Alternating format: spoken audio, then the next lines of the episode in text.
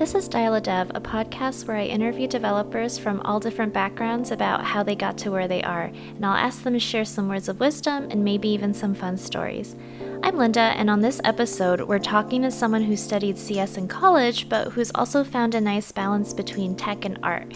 After facing some challenges as a female in her predominantly male college courses, which almost caused her to switch majors, she started working in industry as a full time employee before trying out a part time contractor role. The sum of all these experiences granted her with some surprising and unique insights that she'll share with us today. Many of us, myself included, do start working as as full time employees at some company, and it's often useful and, at the very least, interesting to learn about other options out there and what kind of trade offs exist. So, I am excited to introduce to you Monica. My name is Monica T. I'm a staff engineer at Outer Labs and I've been a software engineer for about 10 years now. I went and got a computer science major at UCLA. And then recently, in the past few years, I started a art side business and have been an artist as well. I'm really excited to do this interview, and I wanted to start out with what first got you interested in technology.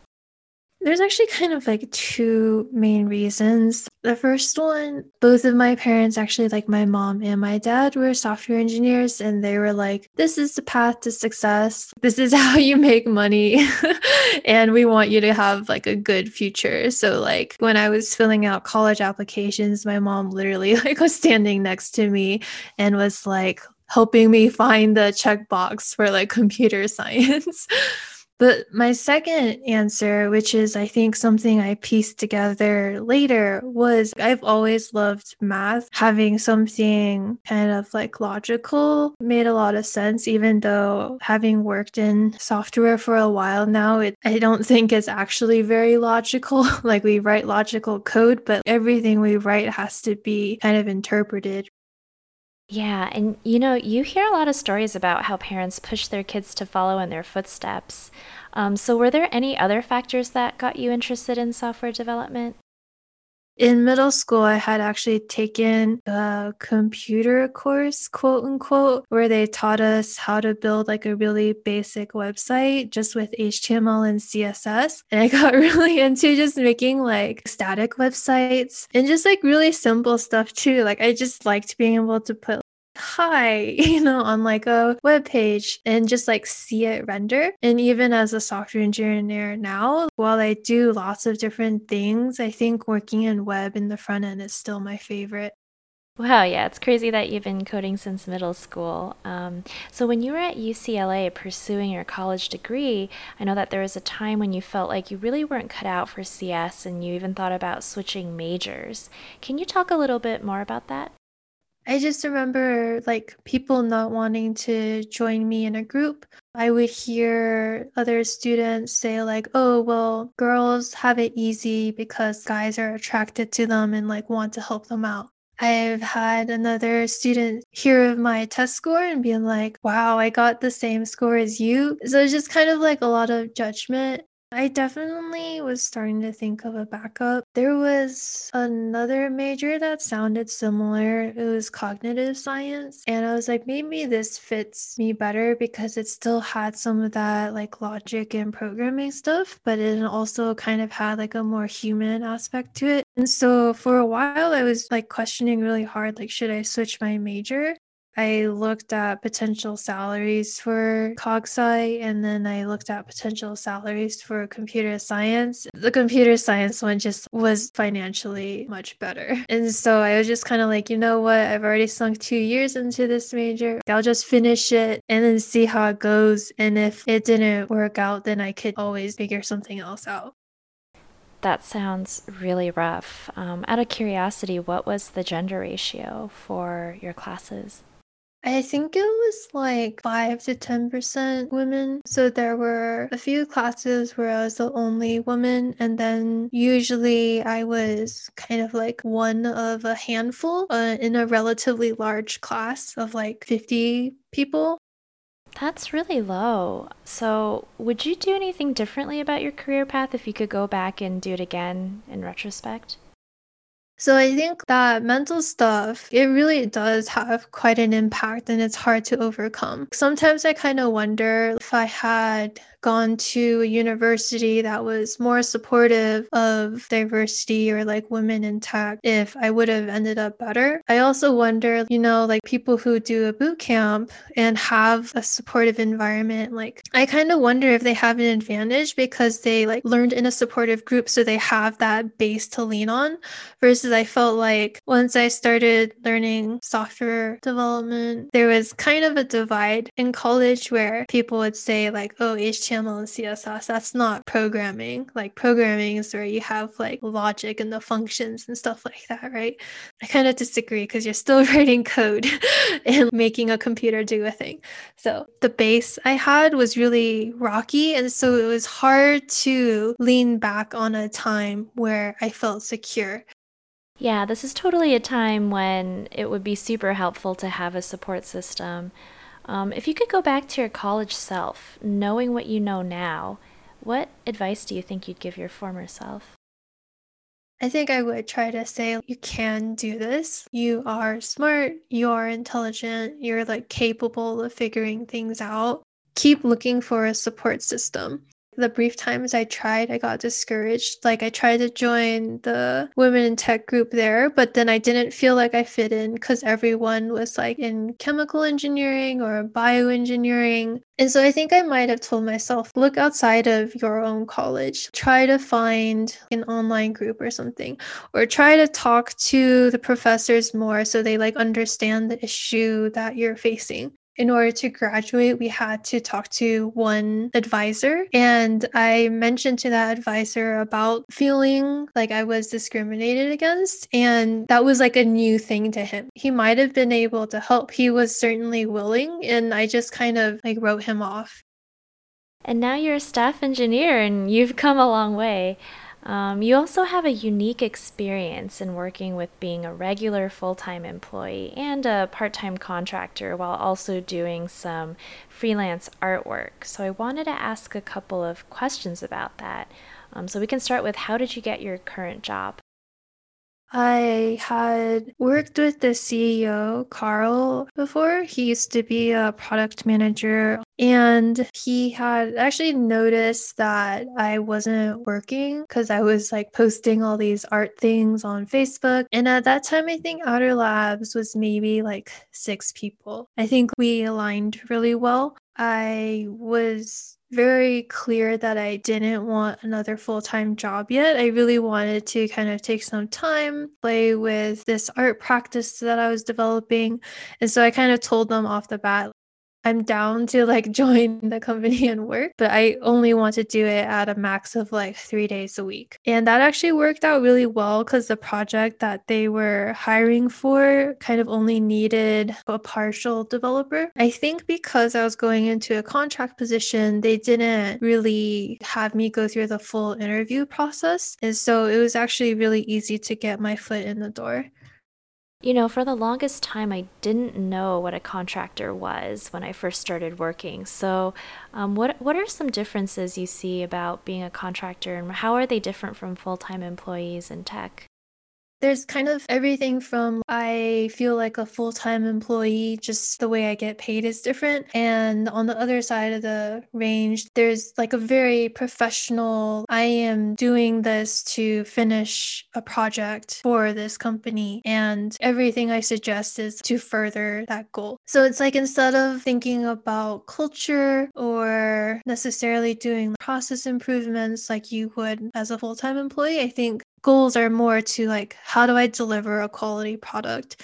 So it's like write good code have the code be maintainable have the code be like well tested because if you deliver badly tested code then that's kind of a reflection of the quality you're delivering. As a full-time employee working for a company which is like the standard right? I think i used to kind of get caught up in like oh no what if they think i'm trying to i don't know be lazy by building out this simpler solution or like maybe I should try to impress them by like really thinking this through and like building like a really good product. But as like a contractor selling a product, it's just kind of like these are your trade-offs. I don't really care which one you pick. It's really up to you and your budget and like what you want. So I think it drew that line a lot clearer for me. Yeah, it's interesting to think of how your role as a contractor actually changes the way that you negotiate the scope of your projects and features that you're working on. So, how does this experience of being a contractor compare to working as a full time employee for you personally? Actually, when COVID hit, I decided to switch to full time at Outer Lab and my partner actually like got laid off shortly into covid and so with all of that turmoil it's like let's just do something stable and go full time so i think that's the benefit. You don't have to wonder oh when my contract ends i have to negotiate a renewal and hopefully they'll have like a project for me. I think it's a lot harder to let go of full-time employees and like usually companies don't unless some, there's a drastic layoff Right. I definitely see stability being a huge pro in this situation. So, what are some other pros and cons? And do you have any recommendations for folks who are deciding between freelance contractor work versus full time employment opportunities? I think there's a huge benefit in starting with like a salaried position. You can kind of set yourself up financially, save money, and like not have to worry about how to pay for healthcare, your taxes, or even like managing your vacation time with your employer. So you can kind of just like focus on learning skills, getting really good at your job. I'm not really sure if people would contract out like junior positions. They're much more likely to contract for a specialty. I think I got lucky and I had already worked with like the CEO before. So that's like really different than, say, trying to find a client yourself. So, in addition to working as a contractor and also as a full time employee, you've also worked for a big company and smaller companies. So, which one do you prefer working at? And do you think the size of the company relates at all to being a contractor? Some of my theories around small companies hiring contractors potentially over full time is if they're not sure if they have like a stable cash flow to support an employee. Because I think once you hire someone, you're kind of expecting to invest in them and have them stick around for like years, versus contracting is really easy to say hire for a specialty that you only need for like this one project, and then you don't have to figure out where they move to next. A larger company, I think, is really great for people starting out because they have a lot of structure. A lot of the processes have already been defined. For example, a big company is more likely to have already established a career ladder, as you can kind of just look at the career ladder and say, like, or this is what's expected of me, this is what they expect of more senior engineers and then you kind of have a path. And that's really great when you're starting out because like you probably don't know what those things are yet. Totally. And off the top of your head, can you think of any examples of that? One thing interesting about being a woman in tech is like some women really value having, say, the career ladder defined and knowing what to expect and how to succeed. I kind of like working in ambiguity. I think it's easier to identify what the company cares about when it's small and it's trying to figure out where it fits. It's trying to deliver value to its customers as like fast and efficiently as possible. For example, if you were to think about Google, working on search is like the main thing, right? But I remember when I was interviewing, it's like most of the positions for Google probably have nothing to do with search. Some of them are like really random places in the Google product. And then it's like really hard to identify like, am I working on something important? Am I going to be valued? That's a really good point. I definitely think I was on the side of wanting more structure and less so optimizing for value add. Um, but when I was working for a startup, I really missed some of that process piece, even though some might see it as overhead. So it's nice to hear a different perspective on that. Um, before we move on to talking about your art, I want to know what your favorite thing about being a software developer is. This industry is in like a really good place. Like you really get a lot of flexibility that I don't see or hear about from friends working in other industries. And so I think like you can really run with that.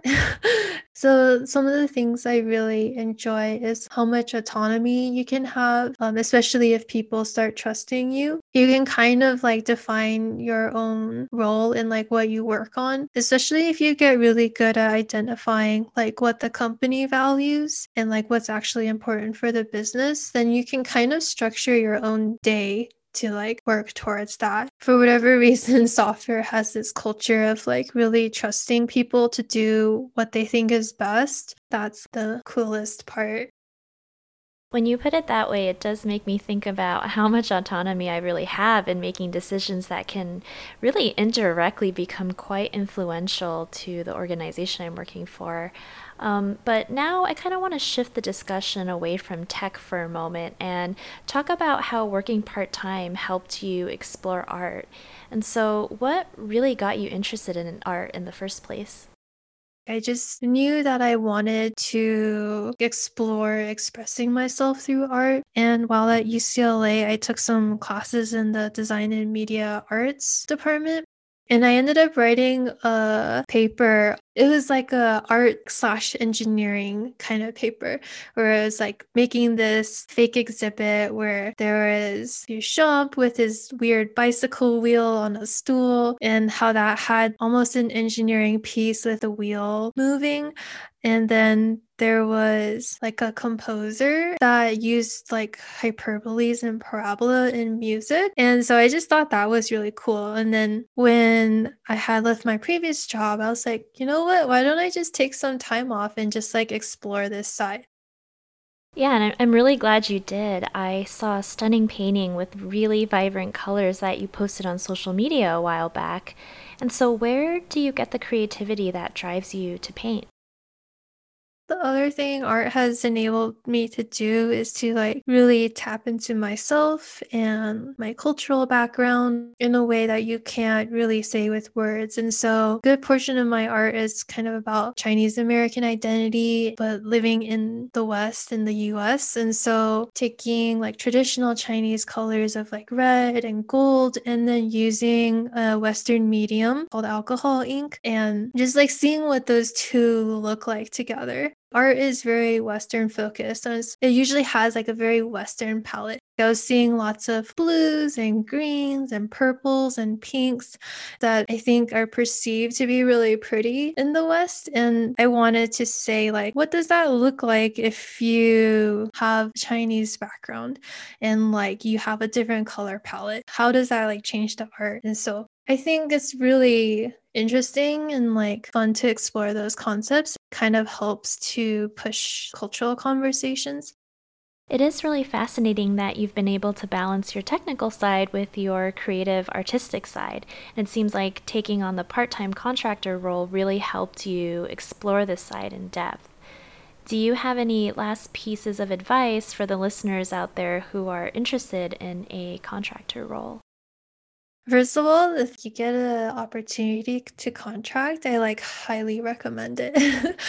but it's like working for someone else versus working for you. It's really nice being able to just work three days a week and then having the rest of your time kind of exploring like what you want to explore it was a really great time in my life because it's like if you have any chores you got to do, you know, you don't have to like wait till the weekend. If there's like hobbies you want to focus on, you don't have to like try to carve out time.